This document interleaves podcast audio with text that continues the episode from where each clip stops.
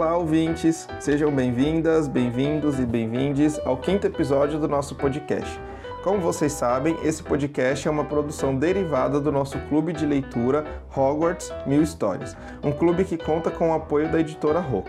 Eu sou o Victor Menezes e, junto com a Vanessa Martins, apresento esse podcast. Oi, gente! Eu já estou aqui com os bolsos cheios de sapo de chocolate e com meu livro Harry Potter e o Prisioneiro de Azkaban preparada para iniciar as discussões dessa obra com vocês. Mas fiquem atentos! Se você ainda não terminou de ler toda a obra que engloba o mundo bruxo e não gosta de spoilers, volte nesse episódio depois de finalizar a sua leitura.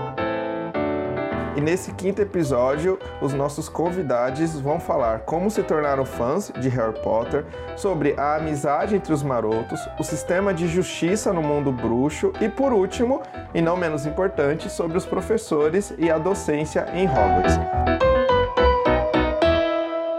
E no episódio de hoje nós contamos com a historiadora e professora de inglês Marina Fontolan, a professora de língua inglesa e tradutora Mariana Borges e a professora de biologia e química Laís Ramires. Ou seja, é um episódio onde estamos entre professores. Contamos também com representantes de três casas, Grifinória, Lufa-Lufa e Corvinal, estão aqui hoje. Infelizmente, a Sonserina não vai participar deste episódio, como participou dos dois é, anteriores. E Pessoal, antes da gente começar a falar do livro Prisioneiro de Azkaban em si, né, e dos tópicos que a gente é, selecionou, seria interessante vocês se apresentarem um pouquinho para a gente, né, para os nossos ouvintes conhecerem vocês. E aí eu gostaria que vocês falassem então um pouquinho quem são vocês, de onde vocês vêm, onde vocês estão e principalmente conte brevemente a história de vocês como fãs de Harry Potter, né? Como, quando vocês se tornaram fãs da saga escrita pela J.K. Rowling. É, bom, eu sou a Marina. eu sou, como o próprio Victor disse, né, historiadora de profissão e é, hoje eu já estou na minha, já estou em nível de pesquisa de pós-doutorado que eu vou fazer na Argentina. Uh, e eu trabalho, na realidade, com videogames. Então, é uma coisa um pouquinho diferente do que é o Harry Potter, mas o Harry Potter, na realidade, é uma paixão que eu tenho, que ela é muito mais atual ah, é bem normal né, que a gente escute de pessoas, pelo menos da minha idade, aí, pessoal que nasceu no final dos anos 80, começo dos anos 90, né? Que cresceu junto com o Harry Potter, né? E o meu interesse de Harry Potter, ele, na realidade, veio muito muito depois, assim. Eu já tinha uns 25 anos.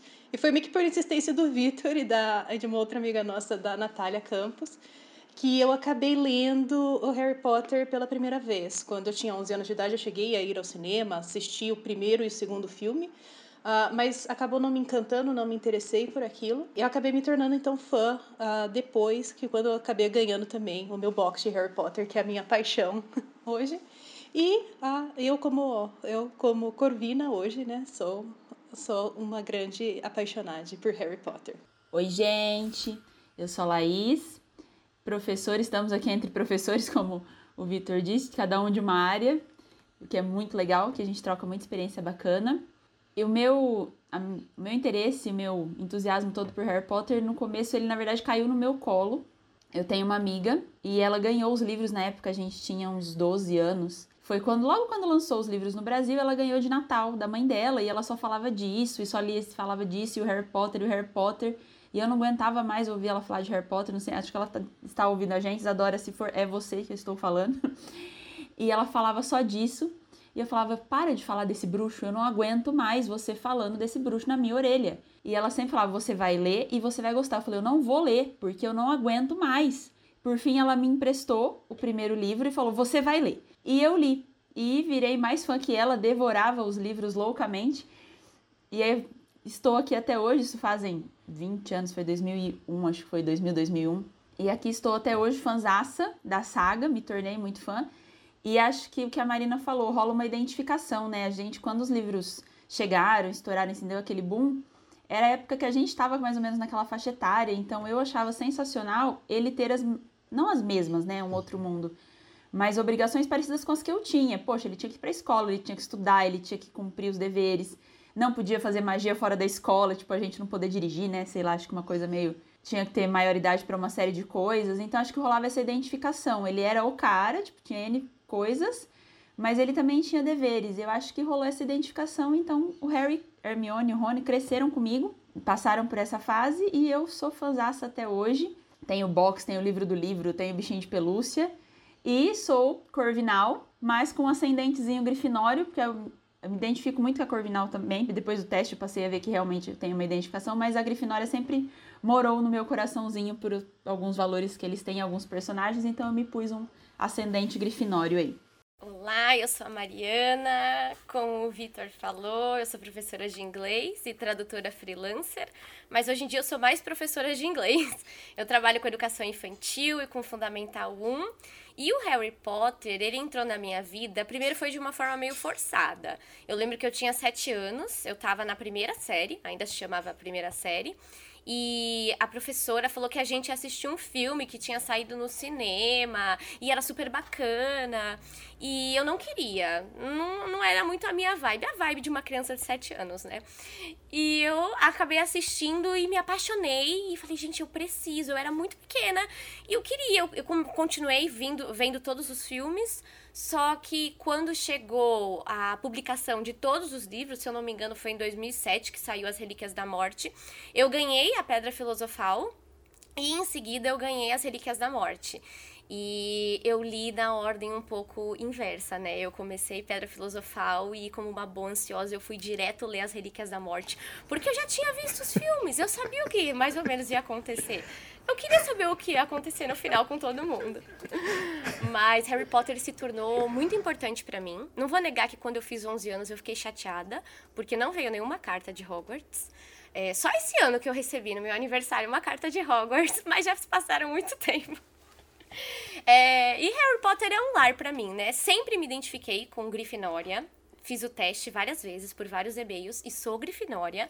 Mas como a Laís falou, eu, eu gosto de pensar que eu tenho um ascendente em Corvinal, sabe? Eu gosto da Corvinal, me identifico muito com ela. E eu acredito que Harry Potter é tão importante principalmente para quem é da área da educação, todos nós aqui somos da área da educação, porque é muito similar ao que a gente vive no nosso dia a dia, como a Laís apontou. É uma escola, tem alunos, é o dia a dia, com seus percalços, desafios. E Harry Potter me encanta e eu espero que todo mundo aí possa algum dia ter contato com essa obra maravilhosa. E esse episódio é um episódio muito importante pra gente, né, é, Mariana? Principalmente porque, como nós falamos, estamos entre professores, então ele é muito especial para todo mundo que está aqui hoje participando desse episódio. Mas, como a gente comentou nos episódios passados, é, o Vitor e eu, a gente já falou no episódio 1 do nosso podcast como que nós nos tornamos fãs e por isso a gente não vai falar nesse apesar da gente amar contar essa história várias vezes, a gente já contou em vários conteúdos, então a gente deixa aqui o convite para vocês que estão escutando a gente que voltem lá no episódio 1 para quem está com curiosidade de saber como é que nós nos tornamos fãs. E claro também é, que escutem os nossos outros episódios que a gente já produziu, porque também tem muito conteúdo bacana. É isso aí, Vani. É, eu vou fazer só um comentário que eu me identifiquei muito com o que a Mariana falou sobre ela ler a Pedra Filosofal e pular para as Relíquias da Morte, porque eu sou também esse tipo de leitor ansioso que adora spoiler, e às vezes eu até dou spoiler sem querer, né? A Marina, que já me conhece há mais de uma década, sabe disso, como que eu já fiz ela passar nervoso por, por conta que eu tava dando spoiler, mas eu realmente eu gosto de spoilers e eu fico muito ansioso quando eu gosto de um livro. Então eu faço como a Mariana, eu comecei a ler um livro, eu gostei, eu vou direto pro último capítulo para ver o que acontece. Então eu fiquei feliz de ter aqui no episódio, além de estarmos entre professores, de ter alguém que também é parecido comigo nesse sentido de ser ansioso, ansiosa com a leitura. É, eu devo admitir que de vez em quando, se eu tô muito ansiosa por causa do livro que eu tô lendo, eu acabo lendo o último parágrafo, mas eu jamais leio o último capítulo. Mas esses dias eu li um negócio que eu achei o máximo, que, que eu me identifiquei muito. Que é aquele tipo, que eu sou esse tipo de leitor que tá lendo e tem que tampar o resto do parágrafo da página, porque é tão ansioso que já corre o, o olho pro final da página pra saber o que vai acontecer antes de assimilar o que tava lá em cima. Essa sou eu tipo também, Vani. Essa me identifico, essa sou eu. Quando tá muito emocionante, falo, gente, será que vai ser isso? Até o final da página eu dou aquela olhadela pra ver se tem alguma coisa ali. E o curioso é que, assim, eu digo isso por mim, eu já vi os filmes, eu também já tinha lido os livros, mas eu tô relendo. E mesmo assim, eu sei o que vai acontecer, mas eu não me controlo. Eu preciso ler logo pra ver. É isso mesmo? Eu, eu tô certa? Eu lembro disso? Sim, e, e, isso que você falou, Mariana, é bastante interessante, né? Que você já leu os livros outras vezes, está relendo agora com a gente no clube. É uma coisa que a gente sempre fala, que toda releitura é uma nova leitura do livro, né? Então, por mais que a gente conheça a história, já tenha lido o livro 10, 20 vezes, a gente vai descobrir pequenas coisinhas ali que nos faltaram, né? Na, nas primeiras leituras. E ainda mais participando de um clube como o nosso, em que a gente vai ter tem pessoas de diferentes formações, diferentes é, conhecimentos e que vão trazendo né, novas interpretações. É muito rico. Assim, acho que uma das coisas mais legais de fazer parte de um clube de leitura é essa troca de experiência e é você começar a ler o que outras pessoas leram e você não percebeu. Né? Então, já fazendo aqui uma propaganda para quem nunca fez parte de um clube de leitura, os nossos ouvintes, gente, quando puderem, façam parte de um clube de leitura. É, é muito bacana. É, é uma experiência muito diferente entre você ler um livro sozinho e você ler um livro em comunidade, né? É outra coisa, é uma experiência diferente e eu acho que também tem muito a ver com a nossa, o nosso amadurecimento. Questão de faixa etária, experiência de vida. Quando eu li, eu era muito mais jovem. Hoje em dia, é, eu sou uma pessoa formada, eu trabalho, eu tenho uma outra visão. Eu tenho uma visão também de professora, além de uma obra que é infanto-juvenil, mas também ela pode ser considerada adulta. E participar desse clube de leitura tem sido maravilhoso justamente por essa troca. É, às vezes são muitas vezes, na verdade, são muitas é, opiniões e pontos de vista que despertam coisas em mim que eu nunca tinha pensado e que eu passo a concordar porque eu falo é verdade. Isso tá ali. E não é só a obra que está escrita, tem muita coisa por trás, né? Não é uma simples ah, uma discussão do que aconteceu, mas é uma análise toda por trás do que a autora J.K. Rowling quis colocar ali pra gente. É, eu concordo muito com você, com a Mariana e com o Vitor, assim. É, eu li Harry Potter, né, como eu disse, já era um pouco mais velha, eu já tinha uns 25 anos, mais ou menos, quando eu li mesmo a saga. Eu tinha começado com 11 anos, mas não, não gostei, o negócio não rolou. Uh, e assim, é, eu já lembro de, tipo, trocando experiência, por exemplo, com o Vitor e tal, de coisas que eu já estava vivendo. Assim, então, tipo, as vivências, elas são, elas, elas são muito importantes, né, na forma como a gente vê um livro, né? E agora que eu tô relendo, né, a saga toda de novo, justamente pro clube do Hogwarts Mil Histórias, é, eu vejo que já é uma leitura totalmente diferente de quando eu li a primeira vez. Então, isso para mim é muito enriquecedor e com certeza, né, a gente discutir com outras pessoas enriquece mais ainda, melhora ainda mais a, a, a nossa leitura. E até essa nossa nova discussão aqui também no, no podcast dá também para a gente pensar em uma outra leitura, outras questões de interpretação, porque a gente discute mais uma vez, né? Então, cada vez que a gente coloca para fora, que a gente conversa com outra pessoa, a gente tem outras leituras e outras percepções, né? Então é isso, uma construção mesmo coletiva de conhecimento. E a gente fica muito feliz, né, Vitor, como mediadores escutar que vocês têm essa visão do nosso clube, porque realmente essa é a visão que a gente quer passar. Mas é realmente agradecer por vocês colocarem essa posição de vocês aqui, porque é muito importante para a gente seguir continuando como mediadores, né? E com todo esse processo também de produção de conteúdo, para mais pessoas poderem escutar o que a gente está fazendo também. É exatamente isso, Vani. É muito bacana, né? A gente ouvir aqui ao vivo alguns feedbacks de como está sendo o clube de leitura. Agradeço muito, pessoal, pelos comentários. E aí eu vou aproveitar então puxar aqui agora o nosso próximo tópico, que é sobre os marotos né? E é um tópico que geralmente é, gera discussões acaloradas, né? A gente teve discussões bastante acaloradas no nosso clube de leitura, tanto no encontro ao vivo quanto no, no Telegram. Mas eu acho que é, é um tema que precisa ser discutido, são personagens que precisam ser discutidos, e mais uma discussão que não caia em maniqueísmos né, que não caia naquela dualidade eu amo ou eu odeio. É, esse, a gente sempre tem falado isso no clube, né, Vanessa? Que o objetivo das nossas discussões no clube é ir além do que temos no texto de, de Harry Potter, mas entendermos a complexidade dos personagens. Então, aqui já é um convite né, para a gente pensar os marotos e pensar nas suas complexidades. E aí é importante é, termos em mente que ao falarmos de marotos, estamos falando de quatro personagens adolescentes, que é o Remo Lupin, Thiago Potter, Sirius Black e Pedro Pettigrew, ou seus apelidos, né, Aluado, Rabicho, Almofadias e Pontas. Por que, que eu digo isso? Porque quando a gente olha para a narrativa narrativa de Harry Potter, a identificação desses personagens enquanto marotos só acontece no período da adolescência deles. Então nós temos ali vários momentos na narrativa em que conhecemos o passado desses personagens, a gente vai conhecê-los é, na sua fase adulta, mas na fase adulta é, o Sirius e o Lupin não são identificados como marotos mais. Né? Então isso é importante porque muitas discussões que se faz entre os marotos, na verdade, não é uma discussão sobre os marotos, é uma discussão sobre o personagem Sirius, sobre o personagem Lupin, porque aí começa-se a trazer o Snape adulto e discutir o Snape adulto e Sirius adulto, e aí já saiu do campo da discussão sobre os marotos, estamos na discussão sobre esses personagens em sua fase adulta. E a gente vai discuti-los ainda em episódios futuros. Então, dito isso, né, nesse, nosso objetivo nesse episódio, ao falar dos marotos, é falar desse quarteto em sua fase adolescente. E aí eu queria que a gente começasse falando deles, primeiramente pelo viés da amizade. Muitos leitores, muitos fãs de Harry Potter é, são encantados pela amizade que existe entre os marotos. E aí eu queria que a gente comentasse de início quais são as diferenças e as semelhanças que a gente pode encontrar na forma como a J.K. Rowling apresenta a amizade dos marotos com a amizade do nosso trio de ouro, né? Ou seja, as relações ali entre o Harry, Rony é, e Hermione.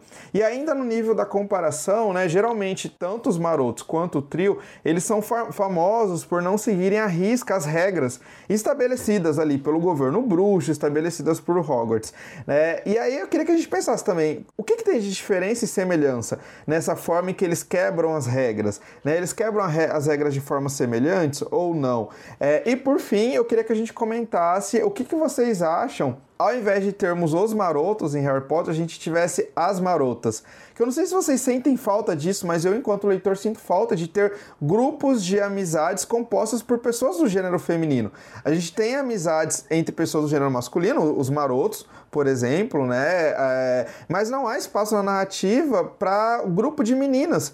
Né? A gente sabe que a Lila e a... as irmãs Pátio são amigas, mas isso não é descrito na narrativa. Então acho que a gente pode fazer esse caminho, né? E no final concluirmos falando um pouquinho sobre essa questão de amizades masculinas, amizades femininas e como seria se a gente tivesse as marotas e não os marotos. Eu, bom, como eu falei, Estela no nosso clube de leitura, né? Foi um dos tópicos que a gente acabou. Não tem como falar desse livro sem falar dos marotos. E esse, esse lance da amizade me chama muito a atenção neles por ser uma amizade muito forte em, sobre vários aspectos, né? Eles se identificaram por algum motivo inicial, seja por admiração, seja por incluir alguém, seja por, enfim, né, ter tido algum tipo de, de empatia ali.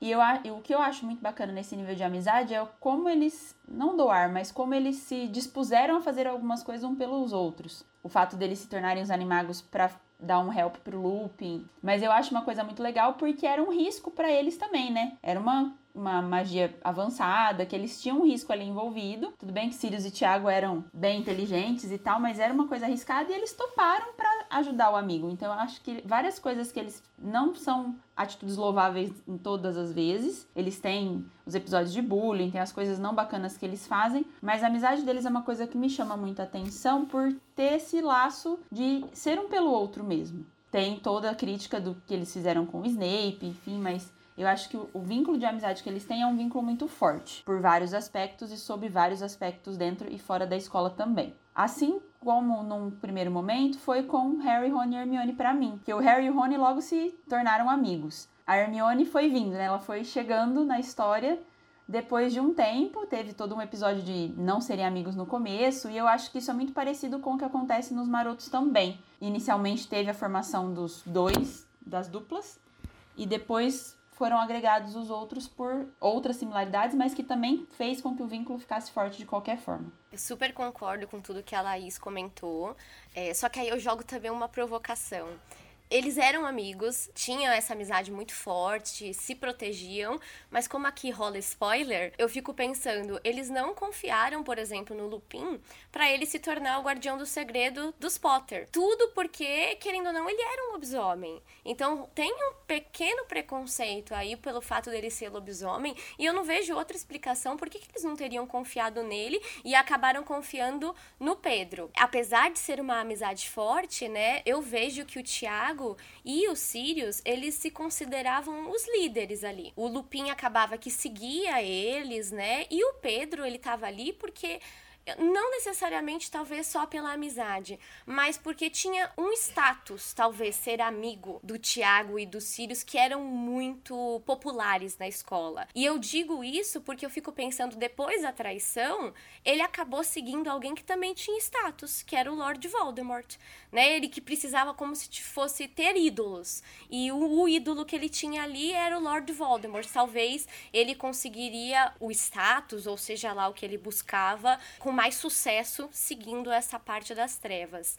Então, eu acho admirável a, amizade do, dos marotos, assim como eu acho admirável a amizade do trio de ouro. Eles são, né, meus favoritos, meus três favoritos a questão de quebrar regras, né? Eu vejo que os marotos faziam isso muito mais por diversão, talvez mostrar como, como eles eram bons, né? Tem até trechos em que fala que o Tiago ficava jogando os cabelos para trás, olhando para as meninas, numa provocação assim, ai, ah, será que a Lilian tá olhando para mim ou não? Já o Harry, o Rony e a Hermione, eles faziam isso pelo o bem dos três e o bem dos outros, né? Então, tanto em Câmara Secreta, vamos quebrar regras, por quê? Porque temos que salvar, tem uma ameaça solta. É, prisioneiro de Azkaban, vamos quebrar regras, por quê? Por exemplo, Hermione quebrando regras usando um vira-tempo, que apesar de não ser permitido, a McGonagall forneceu a ela, mas porque ela tinha um objetivo que não ia prejudicar os outros, né? Vejo que essa parte de fugir do correto do trio de ouro era por um bem maior, diferente dos marotos. E em relação ao que o Vitor falou das marotas, eu acho muito interessante esse aspecto. Eu nunca tinha pensado nisso, por isso eu reforço a importância do clube de leitura, porque permite que a gente tenha novas visões. E eu sinto falta, depois que eu fui provocada nesse sentido, eu realmente sinto falta de uma amizade mais profunda, um vínculo maior entre pessoas do gênero feminino. De repente, como o Vitor disse, as Pátio e a Lilá, eu sinto que de todos os personagens do gênero feminino, são elas as que mais se aprofundam nesse, nessa relação de amizade, que a gente tem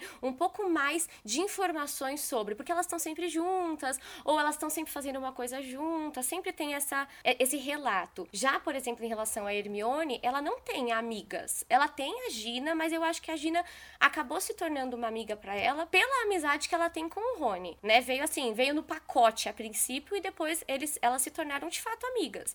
Elas são próximas, mas fica muito superficial, né? Então eu sinto falta, mas eu acredito que tem tudo a ver com o que a autora queria mostrar pra gente. É, se ela não colocou ali, muita coisa pode vir na, na nossa cabeça. Ah, por que será? Talvez porque, não sei, de repente, amizades femininas, elas são vistas como invejosas. Ah, não, não dá para ter amizade feminina, porque as meninas, elas competem entre si, elas são invejosas. Uma amizade só existe entre um grupo de homens como os marotos. Bom, é, eu acho que a minha leitura, ela vai muito próxima da da Mariana, assim. É, eu acho que a amizade uh, dos marotos, ela meio que. Uh, claro, né? Tipo, ela surgiu duplinhas, né? Ela surgiu com Tiago Sirius e o, o Lupin com o, com o Pedro. Uh, e aí, eu acho que rolava essa questão muito também de status de você tipo, se aproximar de alguém que, que seria muito talentoso, né? E que conseguia fazer as coisas com certa facilidade, como parece, né? Como, pelo menos da forma como eu vejo, tanto o Tiago quanto o Sirius, assim. Parece que eles são realmente bruxos que uh, eles têm um talento inato para magia.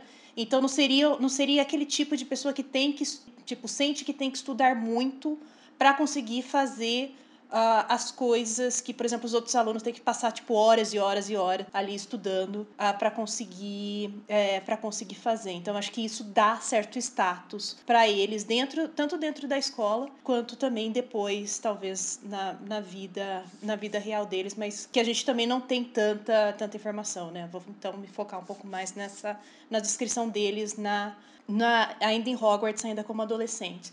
E eu acho que isso também, é, que tipo esse status que eles tinham dentro da escola meio que dava para eles essa uh, não é não é nem tipo autorização para poder quebrar as regras assim, mas as pessoas não dá não responsabilizavam eles uh, como deveriam ter sido responsabilizados, né? Eles quase mataram de fato o Snape, né? Então foi uma coisa realmente muito grave o que eles fizeram, mas uh, talvez não fizessem isso por serem pessoas que têm um talento muito inato, então eles quiseram eles, eu acho que a diretoria da escola acabou deixando isso passar. Então, essa é minha, essa é uma primeira leitura que eu tenho dos marotos e eu acho que tipo a amizade entre o Sirius e o Tiago, ela ela realmente era muito forte. A amizade com o Lupin, ela realmente veio depois assim, e ela se tornou muito forte também. E, assim como a Laís disse, eu acho que a amizade do Pedro ali, ela sempre foi aquela amizade meio falsa, talvez até. É, eu acho que tipo o, Pedro ele realmente estava lá mais pela questão do status. Uh, e aí também foi o que a Mariana falou né? Tipo porque ele também estava sempre nesses grupos que eram os grupos famosos ali uh, conforme a história foi passando né? Então uma vez que os marotos não eram mais o sucesso né ele acabou indo pro grupo do uh, do Voldemort acabou e acabou ficando com eles. Eu acho que eu acho que tipo no decorrer da, da amizade deles, né, eu acho que pelo menos entre Sirius, o Tiago e o Lupin, eu acho que rolou realmente essa amizade que foi um pouco mais verdadeira, um pouco mais forte assim, justamente até para por eles se decidirem, né? Vamos nos, todo mundo transformar em animago para tentar ajudar esse nosso amigo que tem esse problema da licantropia, né? Então eu acho que nesse sentido os os meninos, uh, eles se tornam Uh, aí, ali eu acho que a amizade então se torna um pouco mais verdadeira do que talvez no início. A diferença eu acho que em relação ao nosso trio de ouro, né, Harry, Harry Rony e Hermione, eu acho que a amizade deles é um pouco mais orgânica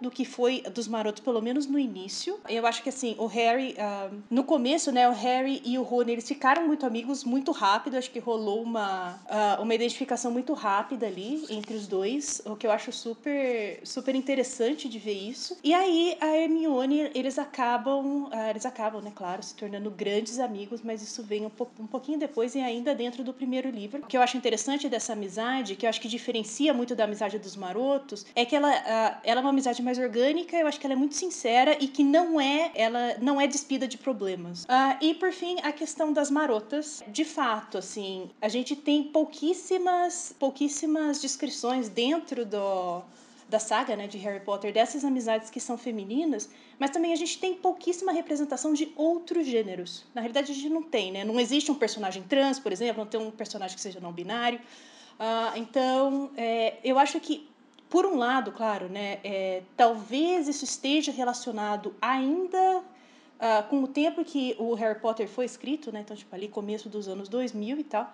Mas ainda não que isso justifique não ter um, é, não existir né, esses personagens dentro da saga, porque afinal das contas essas pessoas sempre existiram no mundo, tá? Não é de hoje que existem pessoas trans, que existem pessoas não binárias.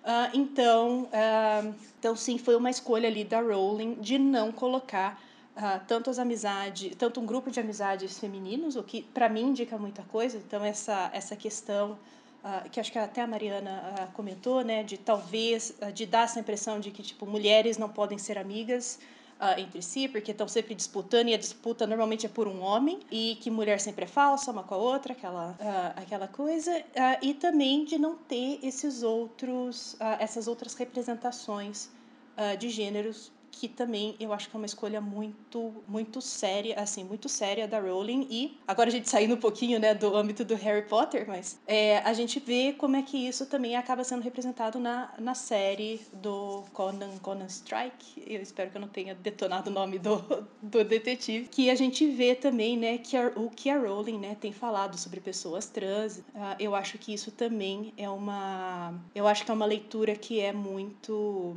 que mostra também, né, já o que a Rowling pensa sobre essa questão de gênero já nessa uh, nesse começo assim da saga do Harry Potter. E, gente, eu nunca tinha parado para pensar antes de vocês falarem disso lá no clube, depois a gente falou muito sobre da ausência dessa representatividade girl power no, nos livros. Tipo, faz todo sentido, seria sensacional ter um grupo das marotas ou sei lá qual nome teria para isso. E usando um pouco do que a Marina falou, eu acho que na época a gente não ou não acreditar, a gente não, né, a JK no caso. Mas eu acho que não só não se acreditava que isso podia acontecer, como isso pudesse ser uma coisa sensacional, que elas realmente pudessem fazer alguma coisa extraordinária.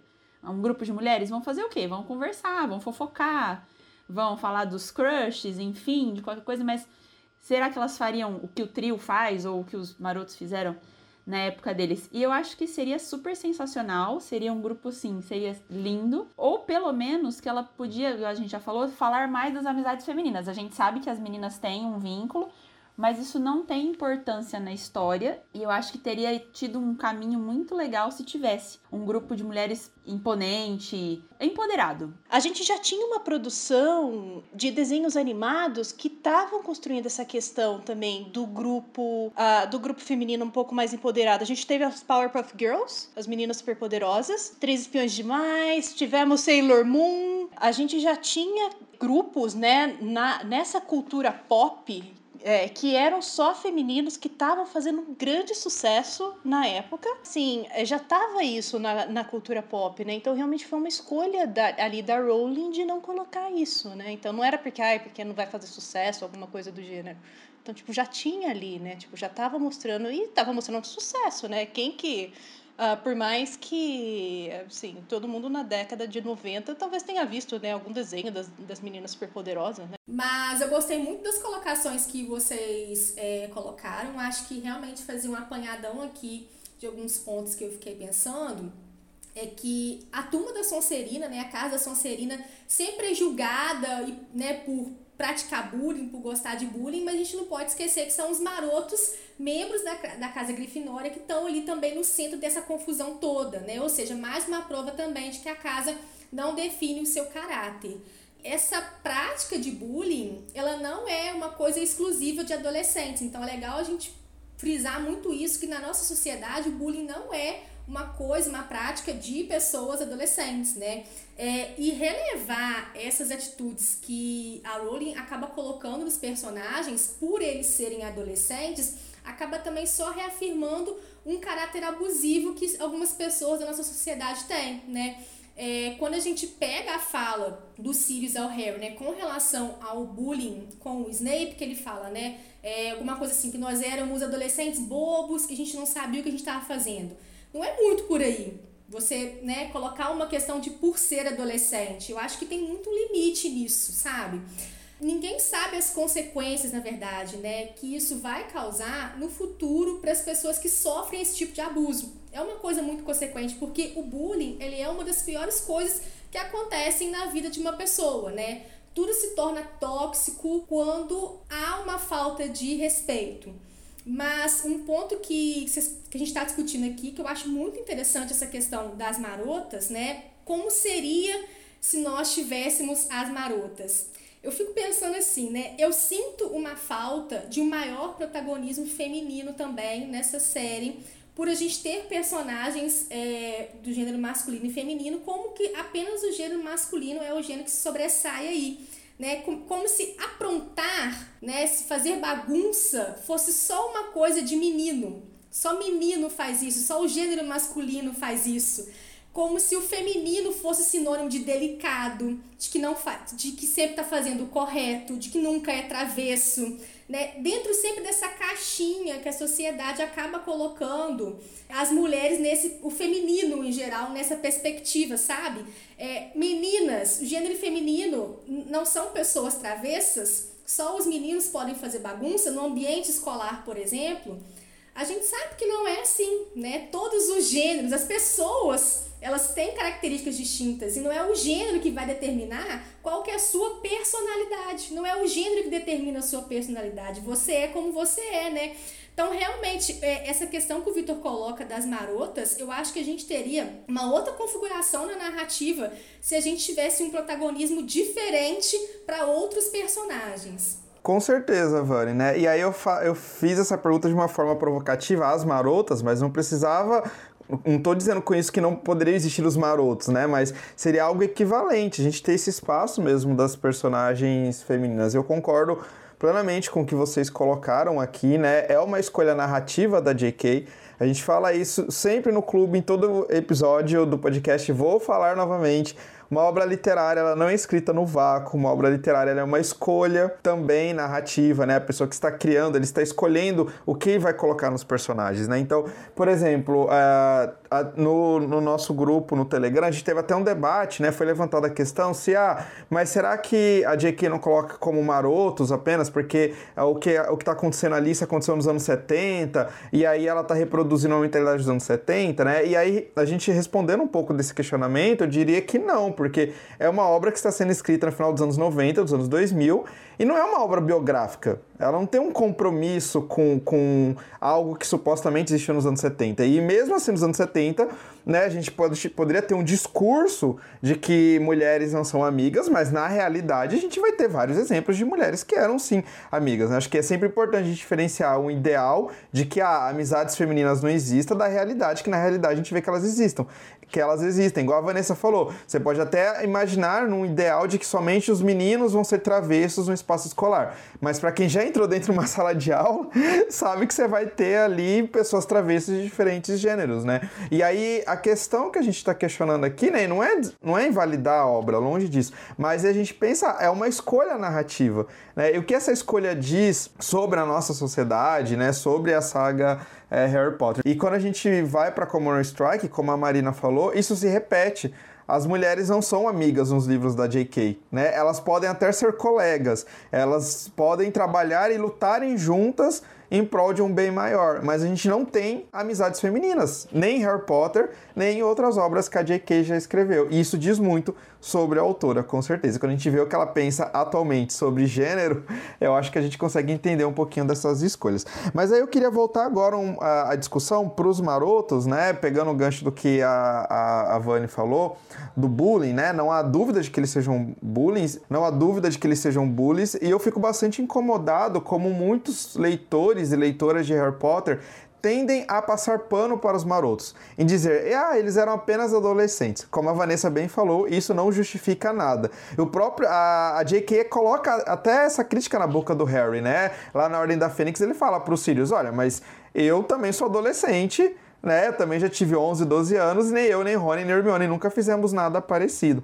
Então eu acho que é interessante pensar aqui novamente voltando à escolha narrativa da autora, né? A J.K. ela é crítica ao bullying, né? Ela faz uma crítica ao bullying na narrativa. E a forma como ela descreve a relação dos marotos com o Snape, ela não quer que o leitor se identifique com os marotos, muito pelo contrário. Ela quer que o leitor se identifique com o Snape. A gente vê isso pela escolha dela em mostrar o olhar do Snape e colocar essa, boca, essa crítica na boca do Harry, né? De que, olha, mas eu também sou adolescente. E aí muitas pessoas se pegam, né, naquilo, ah, mas quando eles cresceram, eles amadureceram.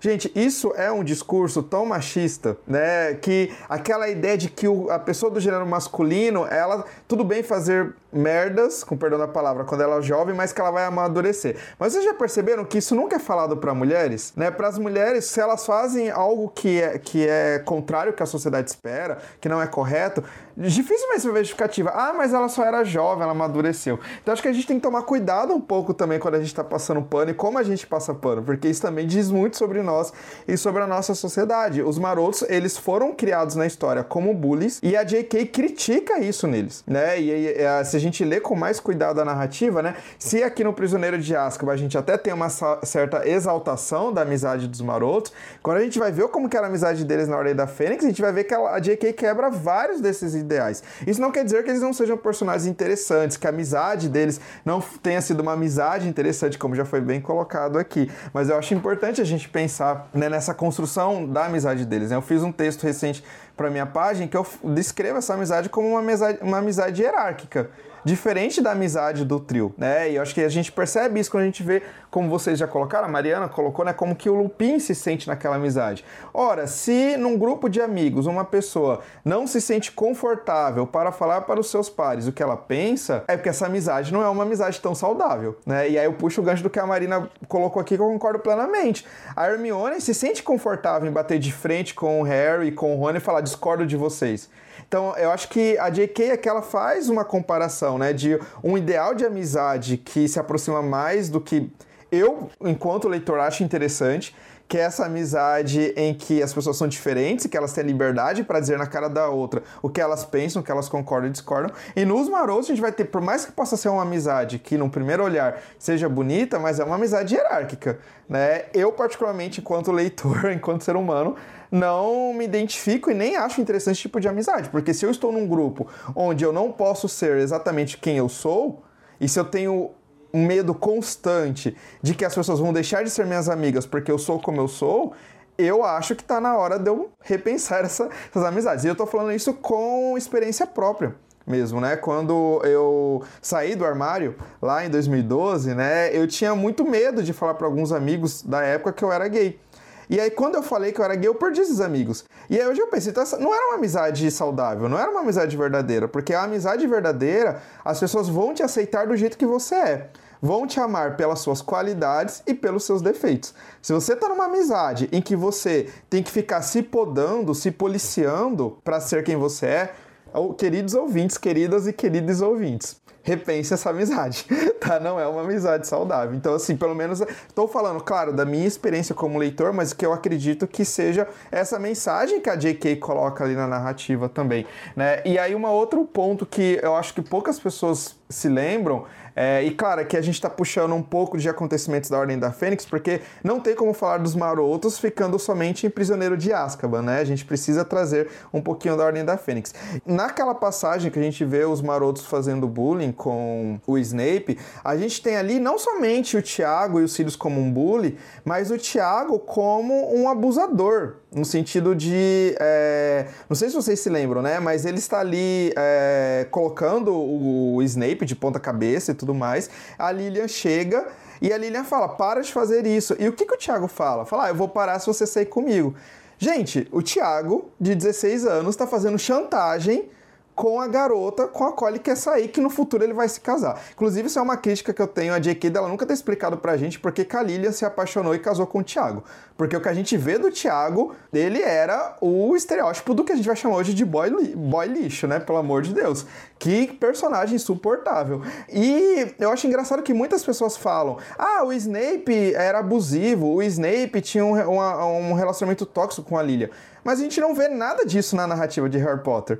Tanto que quando a Lilian briga com ele e fala, não, eu quero me afastar de você porque a sua amizade não me faz bem, o Snape, do que, que a gente tem na narrativa, ele se afasta. Ele não fica procurando a Lilian. Já o Tiago, ele não aceita o não que a Lilian deu para ele e ele fala, saia comigo que eu paro de fazer bullying com o seu amigo. Então isso é chantagem, gente. É uma relação que começa com uma chantagem, na minha perspectiva, é uma relação tanto quanto complicada. Então eu tenho, é, né, não é segredo para ninguém que está ouvindo aqui o episódio que eu não tenho nenhum amor, nenhum carinho pelos marotos. Né? Eles, para mim, representam muito o tipo de pessoa que fazia bullying comigo na época da minha adolescência. Então quando eu lia Harry Potter ali com meus 12, 13 anos, quando eu cheguei na Ordem da Fênix e descobri o que eles eram, automaticamente aquilo me deu vários gatilhos, porque eu via neles aqueles caras populares que faziam bullying comigo, que ameaçavam me bater por, por simplesmente eu ser o que eu sou.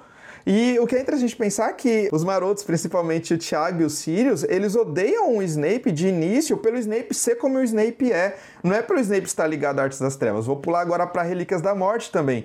Né? Eles se conhecem na primeira viagem a Hogwarts, no Expresso de Hogwarts, e ali o Snape não falou nada que ele adorava Artes das Trevas. Ele só falou que ele queria ir para Sonserina. Mas você vê que o Thiago e o Sirius já toma ódio dele simplesmente pelo que o Snape é. E eu acho que uma questão também que é pouco discutida que é legal a gente pensar é uma diferença de classes, né? O Snape é o cara pobre que vem de família humilde. Em Relíquias da Morte, né, quando a gente tem aquela memória ali do Expresso de Hogwarts, do Snape com 11 anos e tal, o narrador que segue a voz do Harry comenta, né, como que o Tiago parecia ser alguém bem cuidado e o Snape não. E a gente vai depois ver que o Snape veio de uma família que sofria, de uma família onde tinha violência doméstica e tudo mais. E o Tiago e o Sirius, eles faziam parte de famílias aristocráticas ali. E aí, fazendo um gancho com o que a Marina colocou, a Hogwarts não punia os marotos, né, é, como deveria, talvez seja por conta deles pertencerem a essas famílias de, de classes aristocráticas também. Então, eles eram os populares, os riquinhos, né, eles foram no seu tempo o que o Draco Malfoy é agora no tempo do Harry. E a gente vê como que o Draco faz bullying e o Snape passa pano pra ele, né? Eu tenho problemas tanto com os marotos quanto com o Snape. Pessoal, não acho que eu tô aqui criticando os marotos, que eu tô passando pano pro Snape adulto, não é, que é longe disso. Mas a gente vê o que continua acontecendo em Hogwarts, né? a gente vê como que a direção do Dumbledore é omissa em relação ao bullying. Né? A gente aprende aqui no Prisioneiro de Azkaban que o Sirius, ele tentou assassinar o Snape. Ele mandou o Snape entrar lá no, no Salgueiro Lutador, onde ele contraria um lobisomem já quase adulto, que o mataria. Então ele quase cometeu um assassinato. Esse assassinato só não aconteceu porque o Tiago interviu. E o que o Dumbledore fez? O Dumbledore obrigou o Snape a ficar quieto e não contar para ninguém que o Lupin era um lobisomem. Então se de um lado você tem um, uma atitude do Dumbledore que é muito bacana, que é trazer o Salgueiro Lutador, possibilitar com que o Lupin continue em Hogwarts. Do outro, você vê simplesmente ele calando um aluno que, além de sofrer bullying durante todo o seu período escolar, ele quase foi assassinado. Então a gente vê que há muitos problemas ali em Hogwarts, né? E eu acho que essa questão de classe acaba influenciando também, né? Os marotos, eles são populares, eles são inteligentes, mas eles são de famílias tradicionais ali também do mundo bruxo. E a gente sabe que ser de uma família tradicional, aristocrática no mundo bruxo, abre muitas portas é muito problemático também a gente enxergar a forma como até os professores acabavam participando dessa hierarquia entre os marotos. Por exemplo, a Minerva se refere lá no, se eu não me engano, é quando ela tá conversando com o Fudge no naquele bar lá em Hogsmeade. Ah, o Pedro Pettigrew, aquele mais lentinho, né? Aquele gordinho. Então, assim, é, Olha a hierarquia aí, né? Tiago e Sírios, abastados, de famílias, de sangue puro, bem vistos, eram excelentes alunos. E assim, não porque estudavam tanto quanto Hermione, não que Hermione não seja uma excelente aluna, não jamais, mas porque tinham talento. Era deles, era próprio deles. E o Pedro não, ele estava sempre correndo atrás, era sempre o último. Então, até a visão dos professores da parte é, docente de Hogwarts tinha essa visão para com os alunos. Bom, então eu vou aproveitar que a gente acabou introduzindo questões relacionadas aos professores, né? Falando do Dumbledore omisso, desses professores que acabam encobrindo algumas atitudes de alunos também por estarem dentro das suas casas, por perderem ponto. E vou introduzir o próximo tópico, que ele é bem interessante para nossa discussão, por estar vinculado também com o que a gente tem falando, né? Mas também porque o time de hoje, desse episódio que a gente está fazendo agora, é composto por professores. E o tema é professores e a docência em Hogwarts. As habilidades que são aprendidas pelos personagens durante o ano letivo, essas habilidades sempre acabam sendo muito importantes para o romance como um todo, para a evolução dos personagens, né?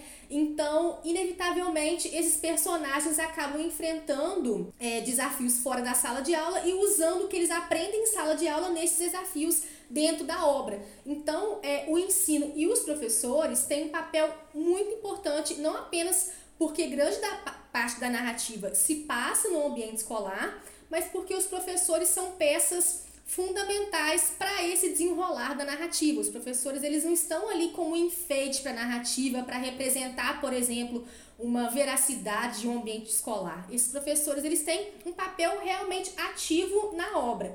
Então, nesse livro, que é O Prisioneiro de Azkaban, a gente tem nós somos apresentados, na verdade, a três perfis distintos de professores que são introduzidos nessa obra que é a Sibila, o Lupin e o Hagrid. Então a gente propõe uma discussão sobre qual a importância desses educadores para a evolução dos personagens. É claro que a gente vai acabar também introduzindo outros professores, outros educadores aqui na nossa discussão. É, então a gente queria saber qual que é a visão de vocês sobre esses perfis de professores, as diferenças e também quais que são as percepções que vocês têm sobre a vida pessoal desses personagens que acaba sendo junta com a vida com a vida educacional, né? Porque nós temos aí o mesmo ambiente. Os professores convivem junto com os alunos no ambiente escolar. Eles moram na escola que a, que, que, que lecionam. Então, como que vocês encaram essa relação entre professores e alunos e também essa diferença é, de relação que nós temos dos, dos diferentes perfis de professores? Bom, dos professores, né? Primeiro que é muito interessante conversar sobre esse aspecto da docência, até porque a, a, história se passa numa escola, né? Basicamente o cenário é Hogwarts. Tudo acontece em Hogwarts, nos, no, na, nas terras de Hogwarts e, e, raramente a gente tá fora dali. Nós estamos em Hogsmeade, um pouco em Londres, mas a, a, tudo se resume a Hogwarts. E eu acho muito interessante esses aspectos desses docentes que são introduzidos nessa obra, né? E eu gostaria muito de falar sobre o Lupin. Eu gosto muito dele. É, ele é um dos meus professores dos, que tem a docência, a melhor docência da saga, né? Ele é bem aquele professor Paulo Freire, né? Que é o afeto, a inovação, prática de projetos. E ele é um professor criativo. Eu acredito que principalmente no momento que nós estamos vivendo, a criatividade é algo que é, cada vez vem sido mais discutido, né, na, na, sala de aula. Inclusive, eu faço parte de uma mentoria que é dos professores mágicos, com a professora Stefania Andrade, e é exatamente como utilizar Harry Potter dentro da sala de aula, né? Como Harry Potter pode ser bom para não só a gente conseguir é, aprimorar o nosso ensino, mas também para resgatar a criança interior e a criatividade que está dentro da gente. E eu vejo que o Lupin trabalha muito com isso. É, talvez tudo que ele tenha sofrido, né, a infância dele, que foi quando ele foi atacado pelo Greyback e ele tinha que mudar junto com a família de cidade para cidade, ele não podia ter amigos porque os pais não proibiam ele de ter contato com alguém. Então descobri, ah, peraí, tem mês, né? Todo mês você fica sumido. Então, é, ele foi muito grato a tudo que o Dumbledore fez por ele, né? O Dumbledore, ele acolheu o Lupin desde a época que ele era um aluno com o Salgueiro Lutador, a Casa dos Gritos. Quando ele é convidado a voltar para Hogwarts como professor, ele não acreditava no potencial dele. Ele nunca acreditou no potencial dele e ele também não acredita ao longo, né, nos, dos próximos das próximas é, volumes da saga. E eu acredito que foi uma oportunidade que ele conseguiu aproveitar da melhor maneira possível, mas infelizmente, devido a acontecimentos, né, com o Snape contando para todo mundo que ele era um lobisomem, ele teve que voltar àquela vida de nômade, né? Vamos de novo voltar a procurar um novo lar, emprego eu não vou ter. E eu vejo que ele acolhe os alunos. Então, o que ele teve em relação ao Dumbledore, ele faz com os alunos. Ele acolhe, ele tenta entender, por exemplo, o Neville, trazendo ele na aula que ele traz o bicho-papão é muito interessante que ele vai despertando o seu, mostrando que a sua maior fraqueza pode ser a sua forma de você conseguir lidar com o mundo da melhor maneira. E ele traz também, acho que, muita força pro Harry nesse sentido. Não só pela docência criativa dele, mas também por ele ter sido grande amigo do pai dele, né? O Harry finalmente tem a chance de conhecer alguém que conheceu o pai dele e trazer um pouquinho mais de informação perdida, porque ele não, não tem, né, essas lembranças de família, né? Queria também comentar só rapidinho sobre o Hagrid, que eu gosto muito do personagem, acho que não tem ninguém que não goste do Hagrid. Ele é um fofo, e dá vontade de dar um abraço no Hagrid mas ele é excelente para ser um tratador e um criador de criaturas mágicas. Mas ele não é um excelente professor. Ele não tem docência, né?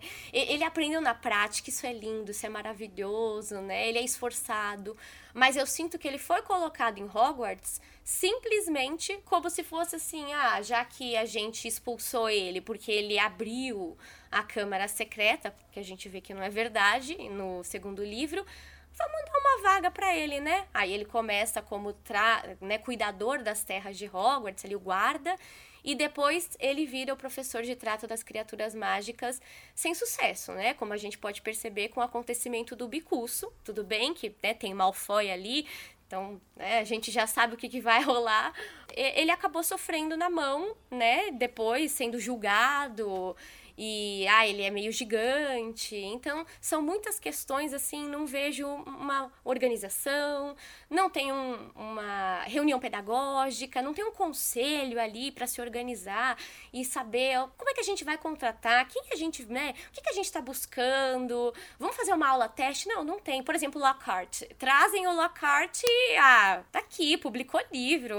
Ele vai ser perfeito na vaga de defesa contra as artes das trevas. E infelizmente a gente vê que não tem ninguém perfeito, porque é um cargo que tá amaldiçoado, não é possível. Ninguém consegue parar naquele cargo, né? Então, eu acho um aspecto muito, muito interessante conversar sobre a docência. Bom, primeiro, de fato, né, eu concordo com a, com a Mariana, o cargo, esse cargo de defesa contra, contra a arte das trevas está amaldiçoadíssimo, assim, desde o primeiro livro a gente não vê um professor parando nesse, nesse cargo.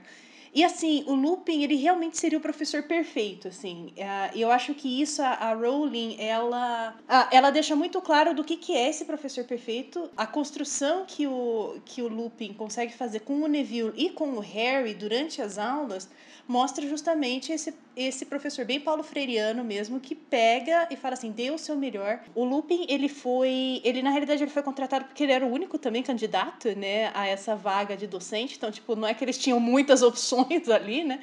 E eu acho que assim, tanto a contratação do Hagrid quanto a do Lupin, eu acho que ele mostra muito isso, assim, nesse, nesse livro pelo menos, uh, que é o professor é, que é tipo você conseguir contratar, né, tipo uma pessoa, você indicar um professor que pode ser muito bom como pode ser ou como pode ser muito ruim assim. Uh, eu pessoalmente acho que o Hagrid seria um excelente professor. Uh, é que, com, como ele acabou sendo uh, expulso de Hogwarts, uh, e aí ele foi colocado ali como guarda-caça e tal, ele tem esse. Ele acabou ganhando esse conhecimento prático, ele tem uma paixão muito grande por aquilo, mas assim, é, ele precisava de tempo para conseguir se desenvolver como professor. E aí a gente tem a Síbila, né, que Uh, que na realidade eu, uh, a gente é introduzido ali, mas parece que ela já está trabalhando dentro nessa parte de adivinhação de, de Hogwarts há muito mais tempo do que a, uh, do que a gente do que do que por exemplo Lupin ou Hagrid.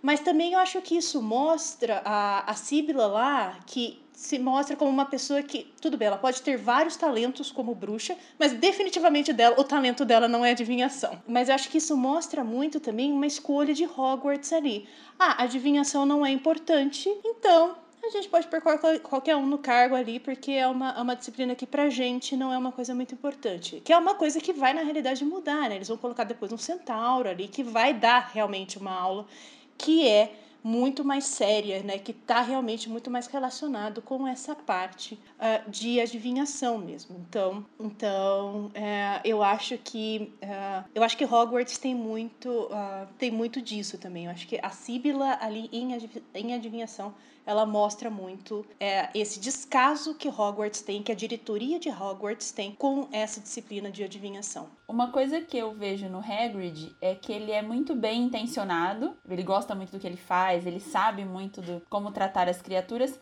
Me chama muita atenção nele uma certa inocência de não pensar no que pode dar errado. A primeira aula ele leva o hipogrifo, super legal, bicurso, para, mas ele já vai direto querendo todo mundo chegar perto, todo mundo põe a mão e não é assim que as coisas funcionam. Tanto que acontece um incidente com o Draco. Então, essa inocência dele de vai dar tudo certo é uma coisa que me chama atenção. Se é bom ou ruim, acho que é uma. depende da nossa análise.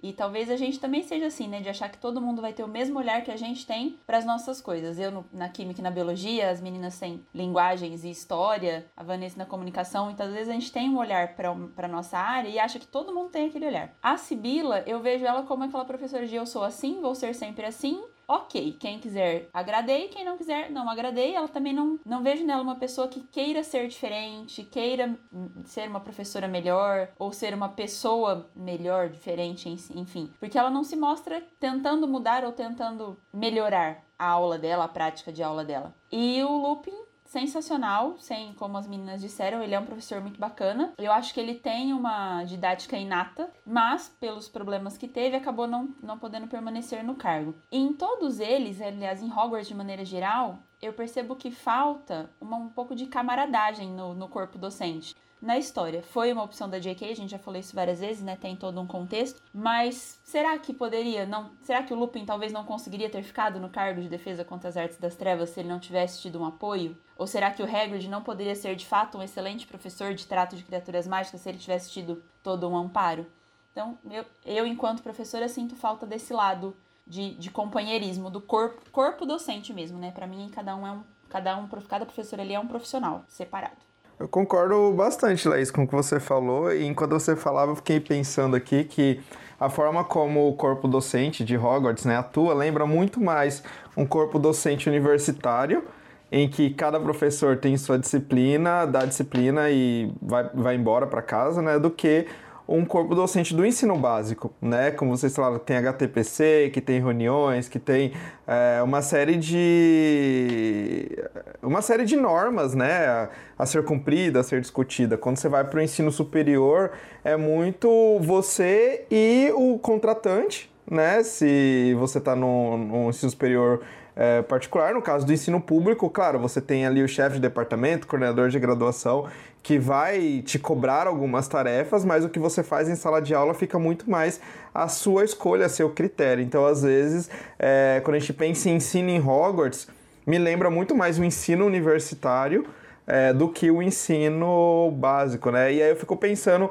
até qual ponto a J.K. está levando para sua obra literária uma representação do que é um ensino, do que era um ensino básico no Reino Unido também, né? Então a gente, a gente tem uma experiência específica enquanto educadores no Brasil, porque a gente tem uma série de especificidades históricas, sociais do ensino no Brasil, né? Mas eu conheço, eu particularmente conheço muito pouco do ensino no Reino Unido. Mas eu acho que é um convite aí para ouvintes e demais leitores da gente fazer uma pesquisa sobre o ensino no Reino Unido e comparar, né? Até que até qual ponto é o que a gente tem em Hogwarts é muito semelhante com o que a J.K. deve ter tido enquanto aluna, né? Ali nos anos 60 e nos anos 70.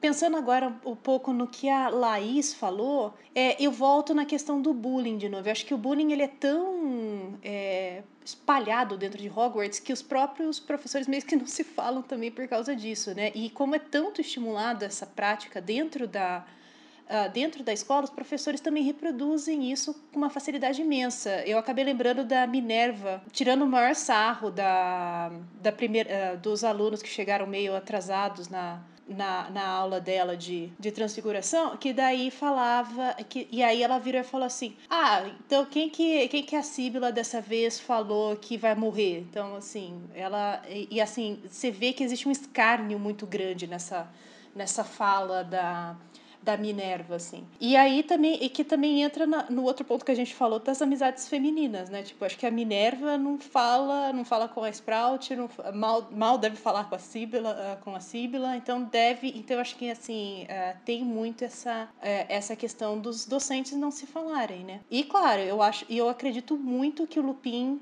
Uh, com, com o apoio correto, né, conseguiria dar aulas uh, e continuar como professor das artes das trevas. Né? O próprio Snape estava ajudando ele, né? ainda que talvez muito com a intervenção do Dumbledore ali e, uh, e pedidos do Dumbledore para que ele fizesse ali a poção que ajudasse o Lupin a se controlar um pouco mais enquanto, enquanto na forma, na sua forma de lobisomem, né? E uma outra questão também que eu queria para finalizar essa minha fala é que isso que vocês colocam do Hagrid, né, que a gente citou anteriormente, da inexperiência dele, é totalmente uma questão de professor iniciante. Nós, como professores, né, a gente está nesse meio docente, a gente sabe que os primeiros dias em sala de aula eles são muito difíceis. Podem ser muito tortuosos também. Então a gente vê que muitas questões que acontecem com o Hagrid é essa falta de experiência em sala de aula. E também o que a gente sempre fala, retomando aqui, que é a irresponsabilidade do Dumbledore de colocar um professor que nunca tinha pisado em sala de aula sem fazer uma aula teste, como um pedido de desculpas por pelo que aconteceu com o Hagrid. A gente sabe que o Hagrid foi colocado ali para professor como uma forma de amenizar o que aconteceu com ele lá em Câmara Secreta, que ele foi acusado, enfim, né? Tem toda essa questão. Eu acho que a gente consegue então fazer um link para o nosso próximo tema, que é a questão da justiça bruxa, porque acaba que foi um, um como se fosse um pedido de desculpas, né, do Dumbledore para para o Hagrid. Então a gente coloca aqui na mesa então como um próximo tópico para a gente discutir nesse episódio do podcast o sistema de justiça no uh, mundo bruxo. é uma questão que acabou também permeando as nossas discussões de Harry Potter e a Câmara Secreta, como eu falei, né? Pelas questões do Hagrid. É, mas nesse terceiro livro, é, especificamente, a gente tem a apresentação do Sirius Black, que é um homem que o mundo mágico e o mundo trouxa acreditam que é perigoso. Embora essa prisão do, Black, do Sirius Black ela ocupe o centro da trama, essa prisão não é a única questão que a gente pode encontrar na obra sobre o sistema de justiça bruxo, né? Então, na verdade, até que toda a verdade sobre essa questão do Sirius Black ela seja descoberta na Casa dos Gritos, esses eventos que cercam a prisão dele, eles parecem que constroem um caso muito sem questionamento, né? Então é importante a gente pensar que a percepção de justiça aplicada ao Sirius Black, ela não se encaixa em certas relações que a lei mágica é empregada em outros momentos, principalmente também nesse livro.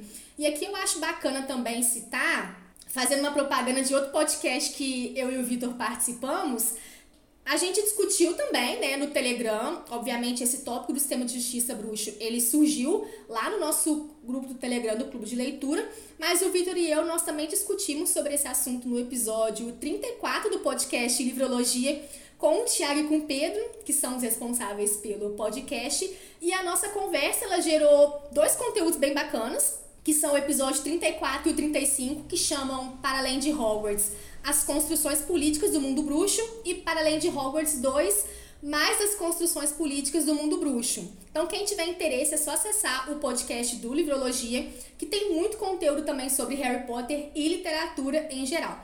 Mas focando aqui no nosso conteúdo do nosso podcast, né? Quando a Rowling ela oferece ao leitor essas diversas maneiras, né, de envolvimento com o sistema de justiça, a gente vê que a obra é capaz de fornecer uma imagem mais completa desse funcionamento. No Prisioneiro de Azkaban, eu acho que a gente começa a entender melhor como que o sistema de justiça bruxo ele anda.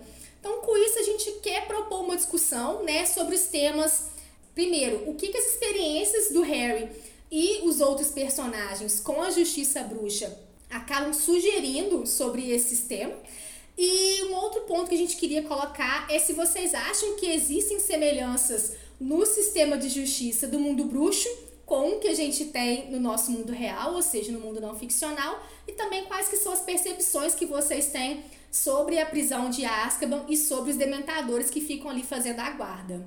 A, a primeira percepção que eu acho que, é, para mim, pelo menos, veio desse livro sobre a justiça do mundo bruxo é com o próprio Harry, quando tem um incidente todo com a tia Guida, todo mundo sabe, é sempre falado que eles não podem fazer magia fora da escola, e isso é relevado porque é ele, porque tem toda aquela condição do Sirius solto, o Harry ainda não sabe muito bem desse contexto, né? Ele não foi tão familiarizado com essa questão do Sirius ainda, mas existe ali um, um jeitinho de que não, nós vamos, vamos relevar pelo, por ser quem é e pela condição em que estamos. E num outro livro já vai ter um outro olhar para um ato que o Harry faz, acho que é no, na Ordem da Fênix, que ele também faz uma magia fora e ele vai a julgamento. Então, são dois pesos e duas medidas, porque são dois contextos diferentes, mas é a mesma pessoa, ela fez infrações parecidas. E um outro ponto que me chama muita atenção é o caso do Bicuço, que ele tem um julgamento porque ele tem porque é um direito dele, mas desde o começo o Hagrid já se conformou que não existe o que fazer. E sobre Azkaban, no, no primeiro, na, logo na capa do livro, eu olho, falei até isso lá no, no clube, para mim eu olho para falar Alcatraz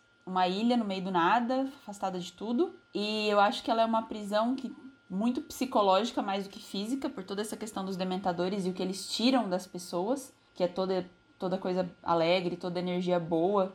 Então é uma prisão psicológica de acho que da, da pior forma possível para quem tá ali dentro. Sim, Laís, é... eu vejo dessa mesma maneira essa parte da, da prisão, né, de Azkaban. E eu vejo uma semelhança muito grande com o nosso mundo real, porque tem esse pensamento de que parece que a prisão é um depósito um depósito de pessoas que não estão aptas a viver na sociedade. Então vamos colocá-las lá dentro, a gente se livra desse problema aqui fora. É, e é essa visão que eu vejo no sistema é, carcerário do nosso país, porque muitas vezes muitos presos, por exemplo, que cometeram um homicídio, estão jogados num canto junto com pessoas que cometeram um ah, roubaram porque elas precisavam se alimentar, né? Eu digo isso porque ultimamente eu andei assistindo aos documentários da Netflix e da Globoplay sobre o caso Evandro e a Elise Matsunaga, e é muito interessante você analisar como que é o, o preso é tratado, né? Qual é a visão? Porque aqui eles tentam as famosas saidinhas. Eles acreditam que, né, o sistema, nós vamos libertar a pessoa, ela vai fazer a saída dela e isso é uma forma dela se inserir na sociedade. Mas, gente, cadê a parte psicológica? Cadê esse tratamento? Não é simplesmente você liberar uma pessoa para a sociedade. Isso não vai ajudá-la. Independente do crime que ela tenha cometido, você precisa ter um, todo um, um aparato por trás para que você tente recuperar essa pessoa.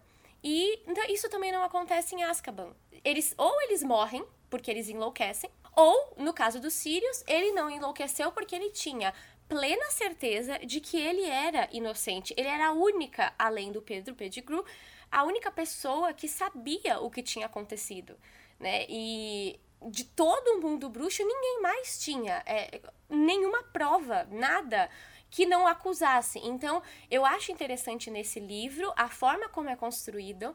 É, apresentar um vilão que não seja o Voldemort, mas um vilão que a princípio você fala, não, é ele, ele cometeu, ele realmente medo. Ai, Sirius Black, medo, medo de Sirius Black. E você percebe que é relatado que ele é, chegou de um jeito e ele sai de outro. Ele parece um cadáver, da forma como é, é, é dito no livro.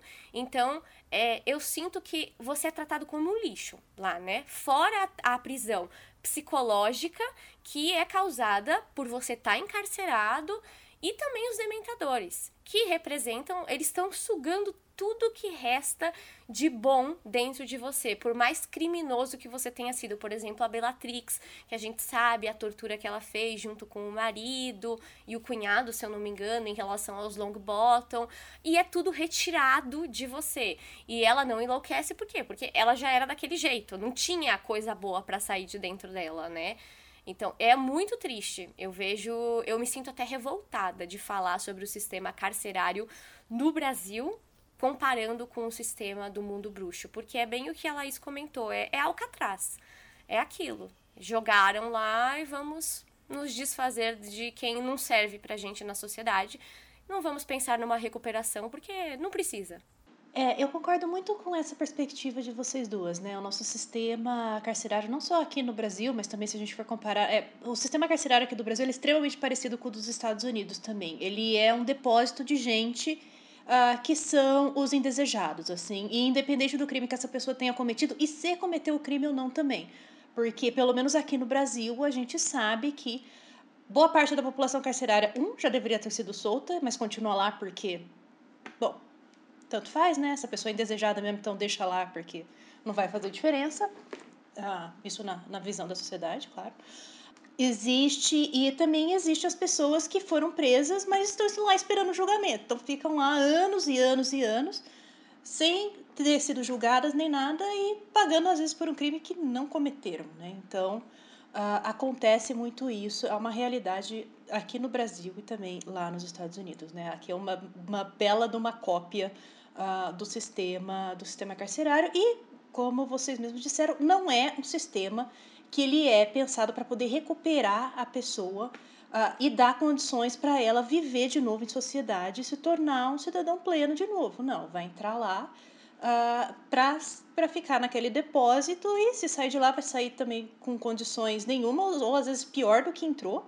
Uh, porque talvez assim lá para se proteger né tiveram que fazer uh, pelo menos aqui no Brasil a gente sabe que isso é bastante comum uh, as pessoas acabam entrando para tráfico para milícias e tal para conseguir se proteger para conseguir sobreviver àquele àquele ambiente de depósito de pessoas e aí acabam saindo e claro não não tem condições nenhuma de se recuperar e acabam voltando né a cometer crimes e às vezes crimes até muito piores do que já tinham cometido antes Uh, e eu acho que Azkaban ele mostra exatamente isso, esse sistema que uh, que destrói a pessoa e destrói tudo que ela poderia ter uh, e poderia dar também para a sociedade. E, eu, e, os dementadores eles são muito isso, assim. E as pessoas, eh, acho que no mundo bruxo, as pessoas elas olham os dementadores e isso vem muito nas falas do Malfoy com o Harry. Ah, mas você tem medo de dementador? Você não pode ter, você não precisa ter medo de dementador. Então eu acho que vem muito essa essa questão também dos dementadores eles serem esse a representação dessa dessa força assim uh, que oprime, que deprime a pessoa até ela virar um nada ali. Uh, então eu acho que vai além de ser só um, uh, sei lá, uma simbologia para depressão, que é uma que é uma leitura que se faz bastante, né, do, dos dementadores. Eu acho que eles são mais do que isso. Eles são uma é, eles são na realidade essa representação uh, dessa força, e sobretudo policial ali que vai fazer a justiça acontecer. Mas eu acho que, pelo menos na minha leitura, a Rowling ela é bastante, ela não chega a ser muito crítica, crítica em relação a isso, porque parece que as pessoas que não enlouqueceram em Azkaban são sempre as inocentes, como se as culpadas não tivessem realmente é, uma forma de recuperar e sair de lá pessoas melhores. Uh, então a gente vê isso, por exemplo, uh, é que claro, né, tipo, pelo menos na saga, a gente viu agora o Hagrid, que era inocente mesmo, então tipo, ele, ele ficou muito mal de estar lá, claro, uh, e conseguiu sair de lá, e o Sirius a mesma coisa, tipo, saiu de lá de forma também, ficou super cadavérico e tal, saiu de lá fugido, conseguiu fugir de lá, né, não saiu, não foi solto, então a recuperação dele ainda vai ser, vai ser um pouco diferente, mas não existe, pelo menos, uh, pelo menos na minha leitura, essa ideia de que tipo as pessoas que realmente são culpadas pelos crimes que cometeram, que elas foram para para Azkaban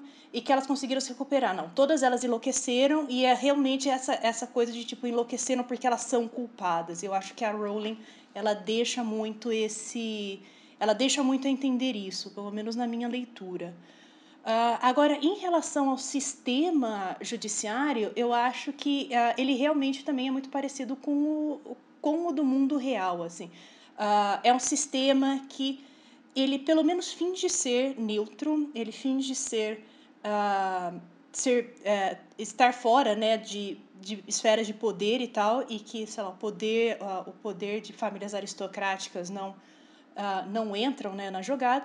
Ah, mas que, quando a gente vai ver na, na prática, essas coisas não funcionam assim, né? Por exemplo, a, a execução do bicurso, né? Ela estava muito relacionada com a com a influência né, dos, dos Malfoy, né? Era uma família extremamente aristocrática, extremamente poderosa no mundo bruxo, e eles ali decidiram que o bicurso ia ser, uh, ia ser então executado, uh, mesmo sendo o Malfoy o culpado uh, o culpado por todo o acontecimento ali da, uh, do acidente, né? E, e, também não ter sido nenhum acidente grave, né?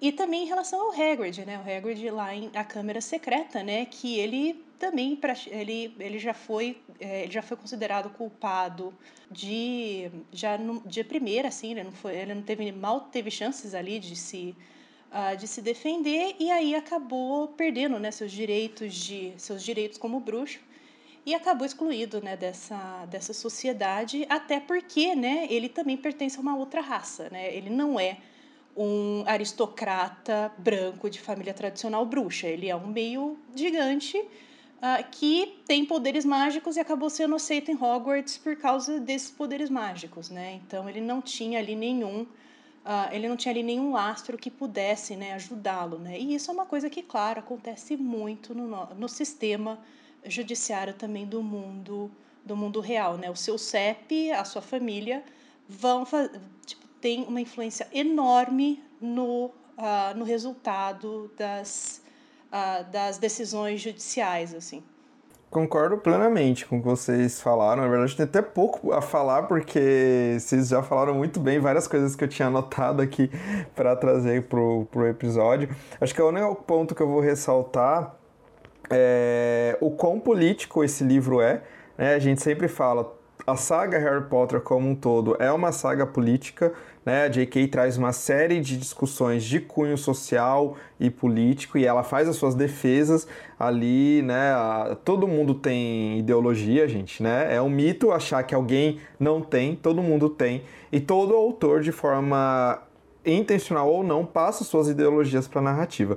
E a gente pode analisar Harry Potter quando a gente pensa a relação entre política e Harry Potter analisando a, o sistema político em si da saga e também analisando as ideologias políticas que a autora é, coloca na saga, né? E aí o que eu acho interessante pensar é que os livros, a partir de agora, eles vão ficando cada vez mais densos, né? O Prisioneiro de Azkaban, ele de certa forma fecha um ciclo, aquele ciclo de mais apresentação do mundo bruxo, de um final ainda fechadinho, ou mesmo que não fechado, né? Que o Prisioneiro de Azkaban, o Rabichos consegue fugir, mas você ainda tem um final feliz, né? Você tem o Sirius conseguindo ficar longe de Azkaban, você tem ele pelo menos provando a inocência para as pessoas queridas, né? Ele não se torna inocente para o mundo bruxo, mas de certa forma para o Harry, que é uma pessoa que é, importa bastante para ele, então ele é inocentado para o Dumbledore e tudo mais. É, mas é o último livro que a gente vai ter então esse finalzinho mais feliz. A partir de agora a coisa vai pegar, né? A gente vai ter ao final de cada livro mortes acontecendo, a gente vai ter a trama sendo mais densa, tanto em questões de temática, de discussões dessa, dessas temáticas, mas também em número de páginas, em número de acontecimentos. É, e o que é legal é que nesses três primeiros romances né? A J.K. ela foi dando uma pitada pra gente de como é esse mundo social e político de Harry Potter, né? Então, em A Pedra Filosofal, a gente pensando agora no mundo mesmo da saga, né? O mundo que ela criou pra saga. Em A Pedra Filosofal, a gente descobre todo esse mundo da magia, mas a gente descobre também que o mundo bruxo não é perfeito, ele tem uma série de problemas de cunho social, né? A gente vai ter ali questões de classe que já são colocadas no primeiro livro e tal. No segundo livro, a gente conhece então o racismo que existe no mundo bruxo, né? E aí, para quem está ouvindo agora só esse episódio e quiser entender o que é esse racismo, voltem para os episódios anteriores que a gente falou da Câmara Secreta, tá? E aqui, mas voltando, né? E aqui no Prisioneiro de Azkaban, a gente vai ter então esse sistema judiciário sendo apresentado pra gente, esse sistema prisional, né? O quão injusto ele é e tudo mais, como vocês bem apresentou. E quando a gente vai chegar na Ordem da Fênix, que a gente vai ter ali uma ditadura do Cornelius Fudge, que a gente vai discutir mais pra frente, e em Relíquias da Morte, que a gente tem um movimento que pode ser lido como movimento fascista, tomando conta do mundo bruxo, a gente percebe que tudo isso que a J.K. apresentou nos três primeiros livros são essenciais para a gente entender o que o Ministério da Magia faz no livro 5 e o que o Voldemort vai fazer no livro 7. Né? Então, esses três livros são, são livros de apresentação, eu diria, do, das questões de cunho social e cunho político que vai ter na saga. Né? A partir de agora, a gente vai ter um maior desenvolvimento desses temas e as consequências é, que os personagens vão sofrer devido estarem num mundo que é hierárquico, que é racista, que é classista é, e que tem um sistema prisional e um sistema judiciário que é bastante complicado, como a gente falou aqui. Então eu acho um, um muito brilhante, né, que dá, dá os louros agora para J.K. A forma como ela constrói a sua série, né, de livros, como que a trama vai crescendo não só em quantidade de páginas, mas de densidade, né? O Harry vai crescendo, mas os problemas que ela vai colocando na vida dele também vão crescendo. E quando a gente termina o Prisioneiro de Azkaban, por mais que a gente possa ter esse, essa sensação de um final agridoce, é, o Sirius conseguiu ficar longe de Azkaban, mas o Pedro fugiu, ela já ao mesmo tempo prepara o leitor para, olha, o que vai vir agora não vai ser mais fácil, né? Não vai ser mais aquele finalzinho feliz. Então eu acho muito bacana quando ela, como ela termina esse, esse ciclo. Fica até difícil fazer comentários, como o Vitor falou. Eu acho que vocês já abarcaram tudo de essencial que a gente tem com relação ao sistema de justiça bruxo, né? Porque essas experiências que o Harry com a justiça no Prisioneiro de Azkaban é, tem, né, essas experiências que aparecem, elas realmente, como vocês muito bem colocaram, elas sugerem que o sistema de justiça ele realmente não é justo. E em vez disso, a gente acaba vendo um sistema que é corrupto e que acaba sendo muito mais preocupado em punir as pessoas, né, do que administrar aí os julgamentos, né? Ou, ou então oferecer um sistema que é confiável para determinar essas punições de uma forma mais sensata para os crimes. A gente vê mais especificamente nesse livro, né, como que o personagem Harry, até um determinado momento da, dessa obra, é, como que ele é levado a acreditar que se alguém matar pessoas inocentes, essa pessoa naturalmente vai receber uma punição de um, de um governo que está se posicionando do lado do bem mas que na verdade não é assim que acontece, né? E eu gosto muito da forma como a Rowling ela vai colocando essa questão na obra também, porque ela acaba criando ali um universo que não é desconexo com o nosso mundo real, né? Com o mundo não ficcional. E isso não só sobre o sistema de justiça bruxo, mas todos os temas que a gente tem tratado não só no episódio desse podcast, mas todos os nossos episódios do podcast e os temas que a gente tem levado para o clube de leitura. Uma coisa que a gente comentou também no podcast do Livrologia e no nosso grupo do Telegram, né? É que a, gente vê como é que o, ministério ele se posiciona sempre muito rápido para acusar, para prender e para assumir os próprios erros e retratar. Tem uma outra temporalidade, ou em algumas formas nem há, né? Como a gente comentou no outro episódio, o caso do Hagrid, né? Como a gente vem falando aqui também. Então, a justiça bruxa, ela parece muito com a nossa justiça também, né? Como a gente tem falado, e ela só anda por conveniência uh, quando algo a ameaça. Então é uma justiça falha que às vezes a gente nem tem justiça, né? E tem um caso específico nesse livro que me chama muita atenção com relação à justiça, que é a ocasião em que o Harry ele viola o estatuto de sigilo da magia, perde o controle e acaba aí inflando a tia Guida e ele fica muito apavorado com as consequências disso, porque no ano anterior ele tinha sido avisado, né, que ele seria expulso da escola se ele usasse magia novamente, por uma magia que foi feita por um elfo. Então nem foi ele que usou essa magia. E essa falta de controle de magia é, eu também considero uma coisa absurda, né? Porque há um controle de tudo, mas não há um, um controle sobre isso. Mas enfim, quando Harry ele encontra o ministro da magia, ele é informado que o problema já havia sido resolvido, né? Então quando o Harry questiona se ele não seria castigado por essa violação, o ministro ele responde que, que as circunstâncias haviam mudado. Então é interessante a gente notar que não foram as normas que mudaram, que mudou, e foram as circunstâncias, né?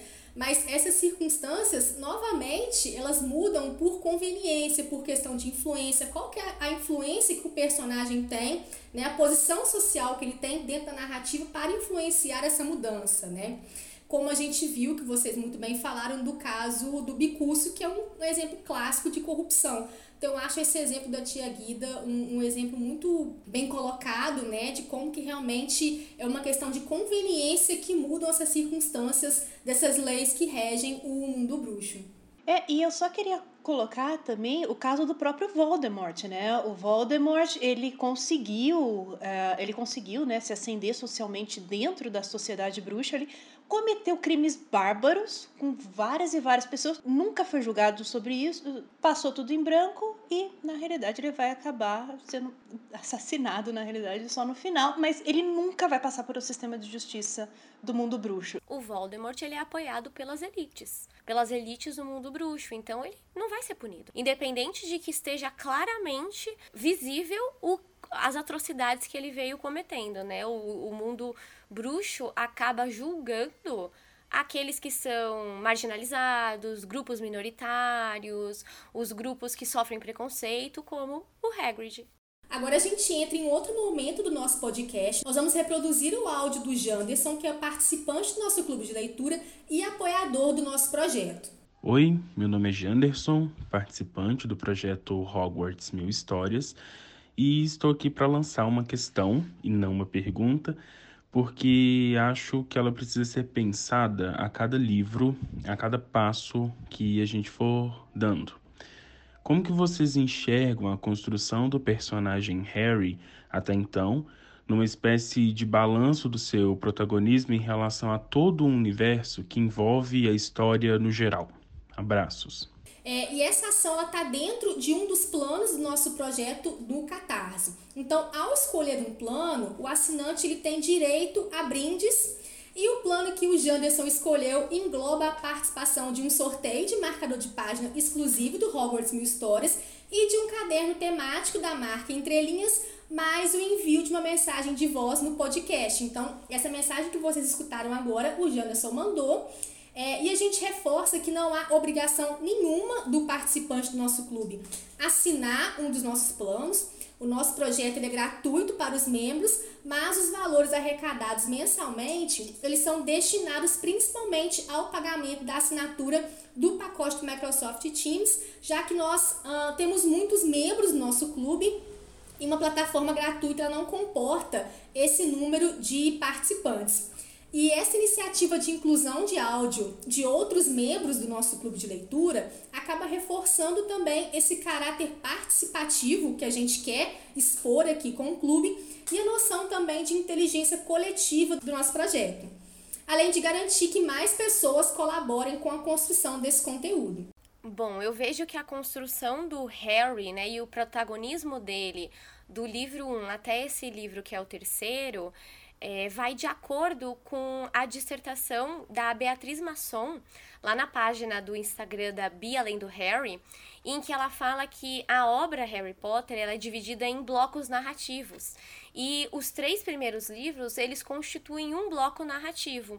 Então, o Prisioneiro de Azkaban seria o momento em que o Harry, ele tá terminando aquele período de herói, reconhecendo que ele é o protagonista da sua própria narrativa e que a partir de Cálice de Fogo ele não vai mais ser o herói que vai salvar o outro, mas sim salvar a si mesmo. Então, talvez no Prisioneiro de Azkaban o Harry ele tá amadurecendo, se tornando um personagem é, mais responsável por aquilo que ele vai ter que colher lá na frente, que a gente sabe da profecia, tudo que vai acontecer em Ordem da Fênix. Então eu vejo que o Prisioneiro de Azkaban é um livro muito mais sombrio que vem para fechar esse ciclo, trazendo uma nova responsabilidade na vida do, do personagem principal. Aproveitando um pouco do que a Mariana falou, olhando os três primeiros livros, que é onde a gente está nessa no clube de leitura, no primeiro livro tudo chega, né, pro Harry, ele não tinha noção do mundo bruxo, de repente ele se descobre bruxo, aluno de Hogwarts e alguém famoso, o menino que sobreviveu, e eu acho que ele demora um tempo para entender o que isso significa, né? Ele vem de uma vida em que ele é só mais um na fila do pão, né? Como a gente diz, ele mora no armário sob a escada, ele é o sobrinho que os tios não curtem, não gostam, não dão amor. E ele de repente sai desse cenário para ser uma pessoa importante no outro mundo paralelo ali onde ele vai acabar passando a maior parte do tempo depois, mas ele sai de um anonimato total para ser uma celebridade e ele demora um tempo para entender o que isso significa. Então acho que num primeiro livro ele fica achando que ele é uma pessoa comum, que ele não tem nada diferente dos outros e depois acho que ele vai entendendo que muita coisa depende dele, que a Mari falou de salvar, se salvar e salvar os outros, mas ele entende que ele tá sempre envolvido nesses episódios de salvamento, né? Que tudo que gira, tudo que acontece, ele tá vai ter que se envolver. E eu acho que até o segundo livro ele tenta num primeiro momento não se envolver, depois ele se envolve. E daqui para frente parece que não, ele entende que ele tem realmente um papel importante nessa história, depois vai vir toda a questão da profecia e da, da armada de Dumbledore, mas até então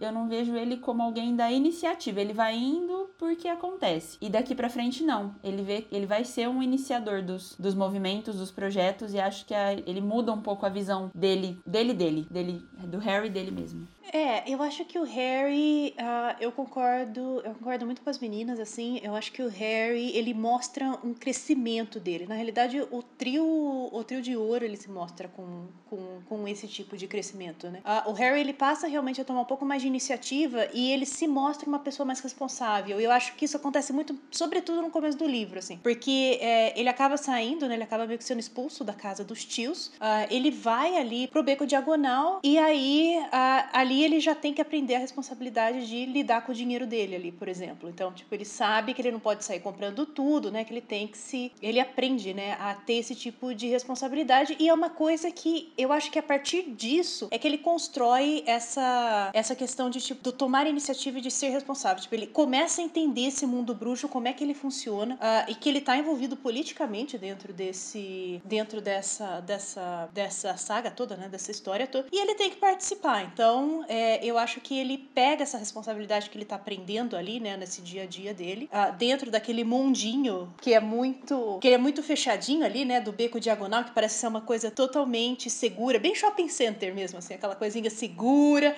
uh, só consumo, só tudo bonito e tal. Mas ele começa ali a entender que ele tem que ter algum tipo de responsabilidade. Eu acho que ele começa ali também a entender uh, que ele vai ter que tomar a dianteira em algumas coisas. Eu acho que esse contato mais, ainda, ainda que seja esse mundo vanilla do mundo bruxo, ele ainda tem que. Uh, ele, ele começa a se entender muito melhor ali vocês ficaram falando também, eu fiquei pensando, na verdade eu fiquei refletindo esse áudio do Janderson, né?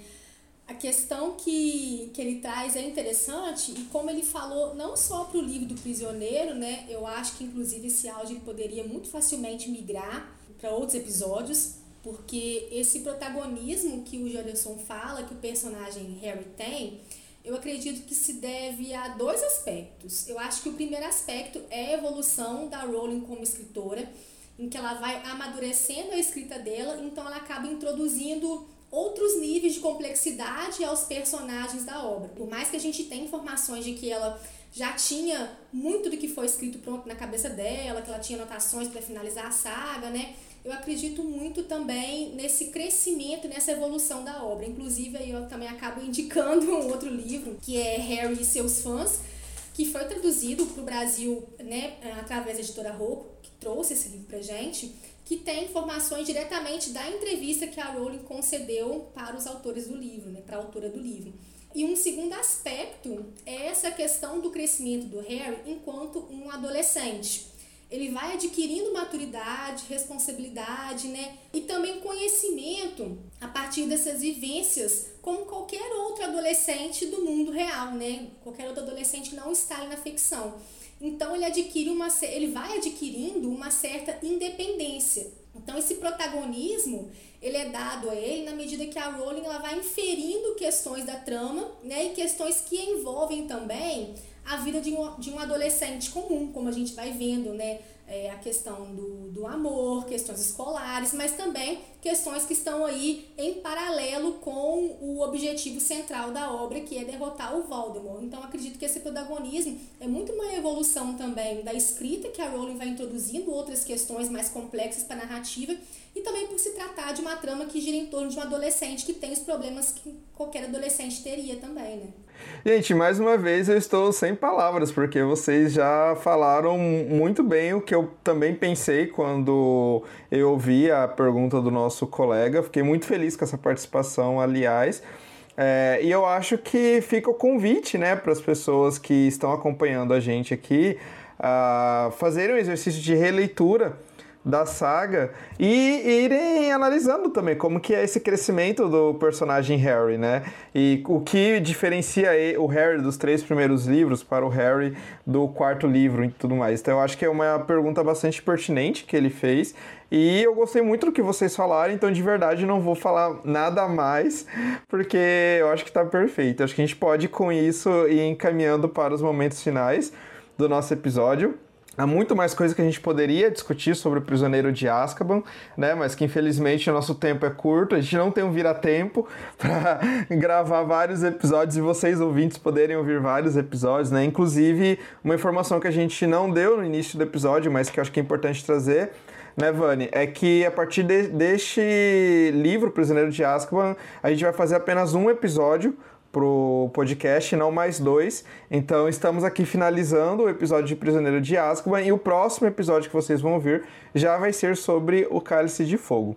E para irmos agora para os momentos finais, né, para as conclusões, eu queria já de primeiro agradecer a presença da Marina, da Laís e da Mariana. Tem sido um grande prazer contar com a participação de vocês no Clube de Leitura e foi maravilhoso estar aqui nesse episódio com vocês, discutindo e aprendendo muito. Muito obrigado. E se vocês quiserem falar algo mais agora, para esses momentos finais, passo a palavra para vocês e já peço que vocês divulguem, façam propaganda das redes sociais de vocês, do trabalho de vocês também, para que os nossos ouvintes possam acompanhar um pouquinho do que vocês fazem.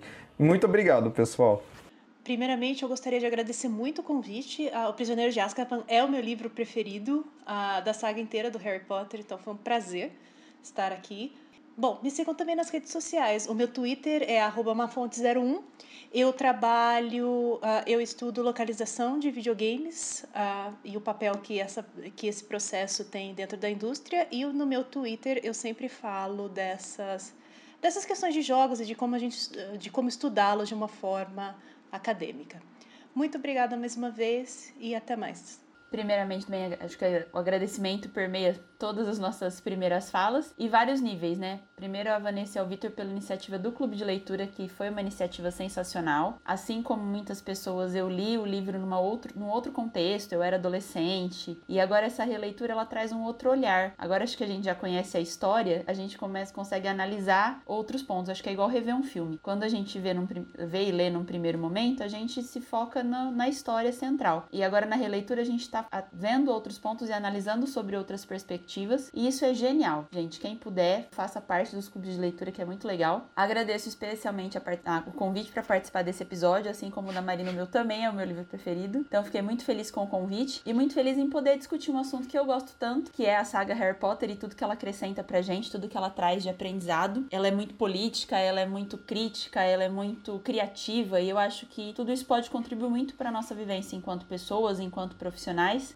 Muito obrigada, espero que vocês tenham gostado do episódio tanto quanto a gente, porque foi divertidíssimo participar dessa gravação. Instagram, meu Instagram, LaizitaRM, para quem quiser seguir. Sempre posto coisas diversas, não só de, de Harry Potter ou de educação, enfim. Mas fica aí, convite para todo mundo. Bom, eu quero agradecer por essa oportunidade, assim como a Laís disse, primeiramente pela Vanessa e pelo Vitor terem criado esse clube de leitura, é, poder unir tantas pessoas do Brasil inteiro, porque tem gente de todos os lugares, para a gente poder trocar ideias, construir uma comunidade não só para falar sobre Harry Potter, mas também para trazer vivências e experiências. Quero agradecer todos vocês que estão aqui com a gente, ouvindo a gente no podcast, também quem participou aqui, a Marina, a Laís, o Vitor e a Van, por essa oportunidade maravilhosa para poder né, falar um pouquinho de Harry Potter aqui com vocês. É, Prisioneiro de Azkaban não é a minha obra favorita, mas é uma obra que eu tenho um, um vínculo afetivo muito grande.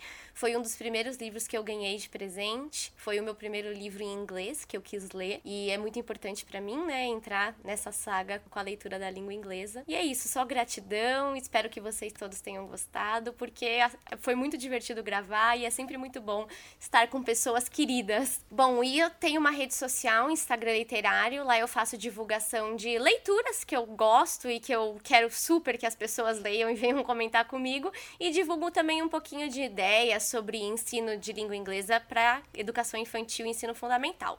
É viva.olivro. Então é isso, gente. Muito obrigado mais uma vez pela participação de vocês no clube e aqui no podcast. Muito obrigado aos nossos ouvintes. Né? Espero que vocês tenham gostado deste episódio. Se esse é o primeiro episódio que vocês escutam, não esqueçam de voltar aos episódios anteriores. Já tivemos dois da Câmara Secreta e dois de Pedra Filosofal. No próximo mês teremos aqui o de Cálice de Fogo. E lembrando que a gente vai ter episódio de todos os livros de Harry Potter, também da Criança Amaldiçoada, o roteiro da peça, e sobre Animais Fantásticos. Então tem muito conteúdo bacana ainda para vocês ouvirem. Marina, Mariana, Laís, mais uma vez, brigadão, de verdade. E a gente vai se falando e se vendo mais vezes no nosso clube. Muito obrigada, gente. Foi super. O Hogwarts Mil Histórias é uma iniciativa voluntária. Gostou desse podcast?